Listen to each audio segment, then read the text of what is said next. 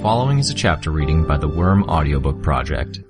Please support the original author at parahumans.wordpress.com. Thank you and enjoy.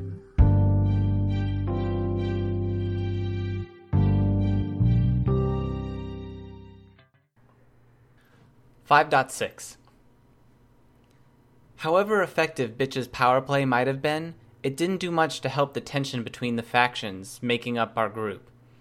It hadn't just been Kaiser that got spooked and sprayed with blood. Worst case scenario, if a fight broke out in the group, I was worried that hard feelings from that one thing could set others against us. I decided to try to remedy that. The Travelers seemed to be the only group present where there wasn't some drama already mucking the waters. Hey, I slowed my pace so I could talk to the girl from the Travelers. What's your name? My code name? Yeah. Sundancer. I'm going by Skitter. Couldn't decide on a name, so the media sort of picked one for me. You're one of the outsiders, right? Undersiders.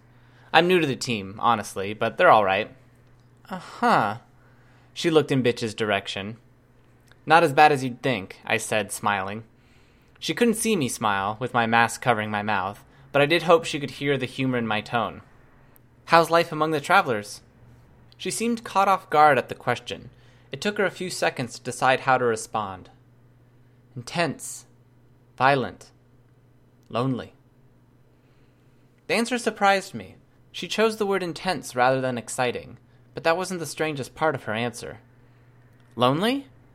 I wouldn't think that's the case, spending time with teammates. She shrugged. There's stuff going on that makes hanging out less fun than it should be. I'm not going to explain it, so don't ask. I raised my hands, palms up, stopping her. Wasn't going to. I was just curious what it's like for other teams, since I'm fairly new to this. She relaxed a bit at that. It's not just the. I can't think of a word better than drama, but drama sounds like such an understatement. Whatever. It's not the other stuff that's going on. It's that we're constantly moving, rarely spending more than a week in one place, you know? I don't, I admitted. I fudged the truth a little just to be safe. I moved twice as a kid, but I was too young to remember it. For the most part, I grew up here. It gets old having to. She stopped talking as I was suddenly pushed to one side. The tip of Newter's tail pressed against the center of my chest and moved me back, pushed me against the hood of a dilapidated old car. Hey! I grunted, but he shook his head, pressing a finger to his lips. His blue eyes bore into mine. They were weird eyes, no whites, just azure blue irises that extended from corner to corner with rectangular horizontal pupils. I looked at the others, and they were all moving into cover. Kaiser, Fenja, and Menja had all ducked into an alleyway. Bitch and her dogs were disappearing around the far corner of the same building, making only the scratching noise of claws against concrete. Ahead of us, a trio of people in ABB colors crossed the street. A guy and a girl who looked like they might have been gang members before Bakuda's hardcore recruitment drive were talking. A teen who was about my age trailed behind them, looking too scared and worn out to be anything but one of the new recruits. They were all armed.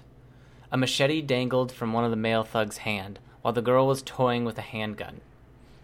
The scared looking kid had a baseball bat with nails hammered into it. People really did that? the nail studded baseball bat? Just behind them was the building that had to be our target. It was a warehouse, dirty gray with the letters ABB spray painted on and around the loading bay door in red and green in an elaborate style. When the patrol was gone, Newter spoke. They've got patrols, and they've tagged this building. That'll be our target today. He checked his watch. Two minutes until it's time to move. My girls and I will circle around, Kaiser stated from the cover of the alleyway. Attack from another direction. Hey, no, I replied. That's not the deal. We're in groups like this for a reason, and that reason flies out the window if we split up like that. I didn't ask your permission, Kaiser replied, his voice cool. Without waiting for a response, he turned to leave. Fenja and Menja followed him. Are we going to stop them? I asked. I could catch up to them, Bitch told us as she rode Brutus back towards our group. Newter shook his head, thin lips pressed into lines that only accented his strange appearance. Not worth it. And dangerous to fight amongst ourselves in enemy territory. We don't have time, anyways. Bitch, can you call Grue and Tattletale? Let them know? I asked. They can take measures if they need to. She nodded and got her cell phone out. While Bitch made the call, Newter beckoned the others to gather in a huddle. Let's talk plan of attack. Skitter, Bitch, you two have the most experience dealing with these guys, so start us off. I glanced at Bitch. She was busy with the call, and she had been out of action during our last encounter with the ABB, which left her kind of in the dark as far as Bakuda went. It was up to me. I silently cleared my throat, then spoke up. Bakuda likes to set traps, and if this place is important enough to patrol, it's important enough to have some traps. Let me send my bugs in first. I can get the lay of the land, and the bugs will also confuse and distract anyone inside, which should make things easier on you guys. Newter nodded once. Okay, that's step one. Bitch, can you and your dogs hit the ground floor? I'll go in the second floor window. Bitch gave him a curt nod in response. The bugs won't bite her? Newter asked. No, I answered. Won't bite you either. They couldn't if they tried, Newter answered me, smiling. Funny, if you look past the odd appearance, the blue hair, the weird eyes, the orange skin, and the tail, he was actually a pretty good looking guy. Sundancer, what can you do? Newter asked. I guess you could say I'm artillery, Sundancer replied, but I've got the same problem Ballistic does, or my other teammate. I'm not sure I can use my power without hurting a lot of people really badly. Then stay back with Labyrinth. You two be ready to cover our retreat, or move in if we run into trouble, Newter replied. Sounds like you know what you're doing, I commented. Maybe some of Faultline has rubbed off on me, he smiled. Then he glanced at his watch. Twenty seconds. Newter glanced at the two soldiers Coil had sent. You two, can you. We're taking a position on this rooftop here, the shorter of the two men replied, pointing up to the two story duplex next to us. We'll support you with cover fire. Uh, good. Try not to kill anyone, Newter said, checking his watch again. Five seconds. Skitter? Start us off?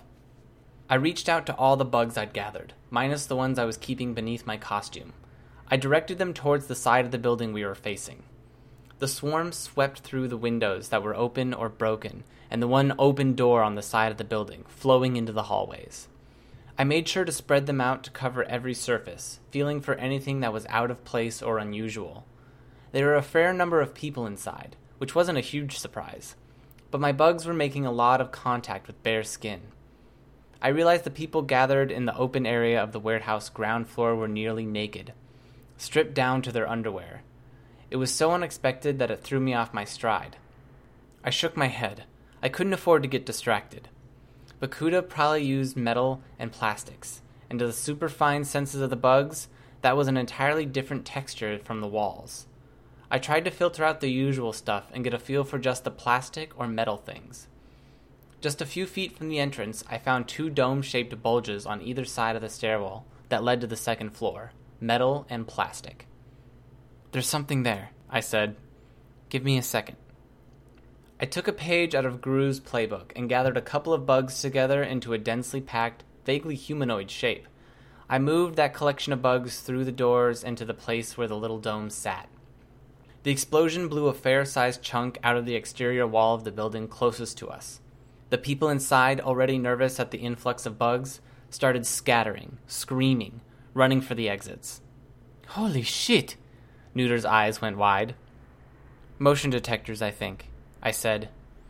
Or proximity activated. My bugs wouldn't normally set them off. Had to fool them. The ground was too hard for landmines, so I focused on having the remainder of the bugs sweep through the rest of the building, skimming the surfaces and looking for more trouble. I found two more, checked nobody was near, and used the same method to detonate them. The plumes of flame, smoke, and debris were visible from where we crouched. Twenty or thirty people on the ground floor, unarmed and half naked. Ten in upstairs office, armed, I said. Route is as clear of traps as I can get it. Go! Bitch lunged into action, Newter only a few steps behind. He half ran, half crawled, his tail whipping around behind him, presumably to keep his balance. As Bitch had her dogs crash into and through the closed metal loading bay door, Newter intercepted the first few people to leave through the fire exit door on the side of the building. He leaped to close 15 foot gaps as fast as I could have thrown a punch, moving from one person to the next, dropping each of them in an instant. Lots of women in that group, and I could confirm with my eyes what my bugs had told me. Nine out of ten of the people in that group, a mix of Asian men and women, were only wearing their underwear. Slave trafficking? Prostitution? Something darker? I felt my skin crawl. As he darted up the side of the building and slipped into an open window like a bolt of greased lightning, I felt Newter brush past several of my bugs. Each bug that came in contact with him dropped off the wall or out of the sky, falling to the ground, alive but stunned. I remember reading about him on the web. Information had been scarce, since Faultline's crew weren't the type of villains to appear in the papers or on TV, and the concrete details that were out there had been hard to pick apart from the speculation. What I did know was that his bodily fluids were potent hallucinogens. Even the sweat that accumulated on his skin was apparently enough to send someone off to La La Land, taking only a few seconds for it to be absorbed through the skin. I focused my attention on tracking what was happening inside the building. Newter was on the second floor, probably dodging gunfire as he moved closer to the group of people who had been in the upstairs office. I had my bugs clustered around them, biting their hands and faces.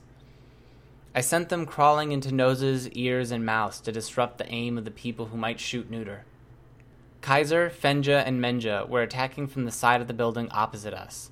They had drawn the attention of most of the armed agents and patrols, leaving Bitch and her dogs stranded in the midst of one or two dozen unarmed, unclothed, panicked people. From what my bugs were sensing, she was giving lots of commands to her dogs. I realized, belatedly, that someone had blocked off the route Bitch might have taken to reach the fighting. The edges of the offending barrier were thin, sharp blades? That meant Kaiser would be the one who had blocked her. Was it intentional, or had he been cutting off the ABB's escape routes? I couldn't sense what Newter was doing since my bugs couldn't touch him, but I could feel the movement of the air that flowed in his wake. I could track the locations of the bugs he came into contact with before they were brought down by the drugs and I knew the men were collapsing as Newter moved into their midst and knocked each of them out with a touch. One or two even collapsed without him touching them. Something else? Blood? Spit?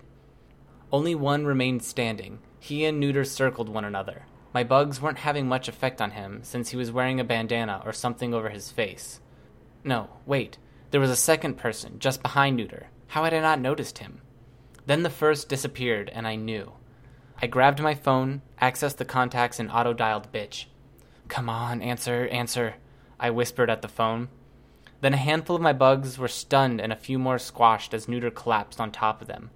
I directed most of the bugs in the building to distract the attacker, hoping to buy Newter enough time to get away.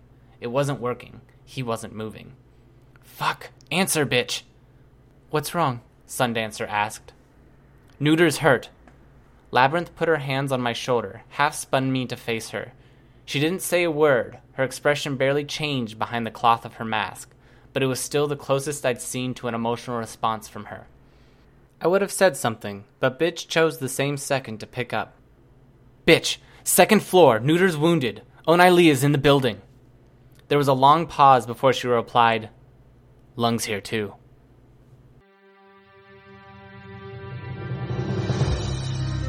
Hi, this is Snagger. You just finished listening to a chapter from Arc 5, Hive, from the web serial Worm by Wildbow. This production is brought to you by the Worm Audiobook Project. If you'd like to know more about us or to volunteer your own services, please check us out at audioworm.rein-online.org. You can download or listen to every chapter directly from our site or you can find us on iTunes or any podcast app under Worm Audiobook. Thanks for listening.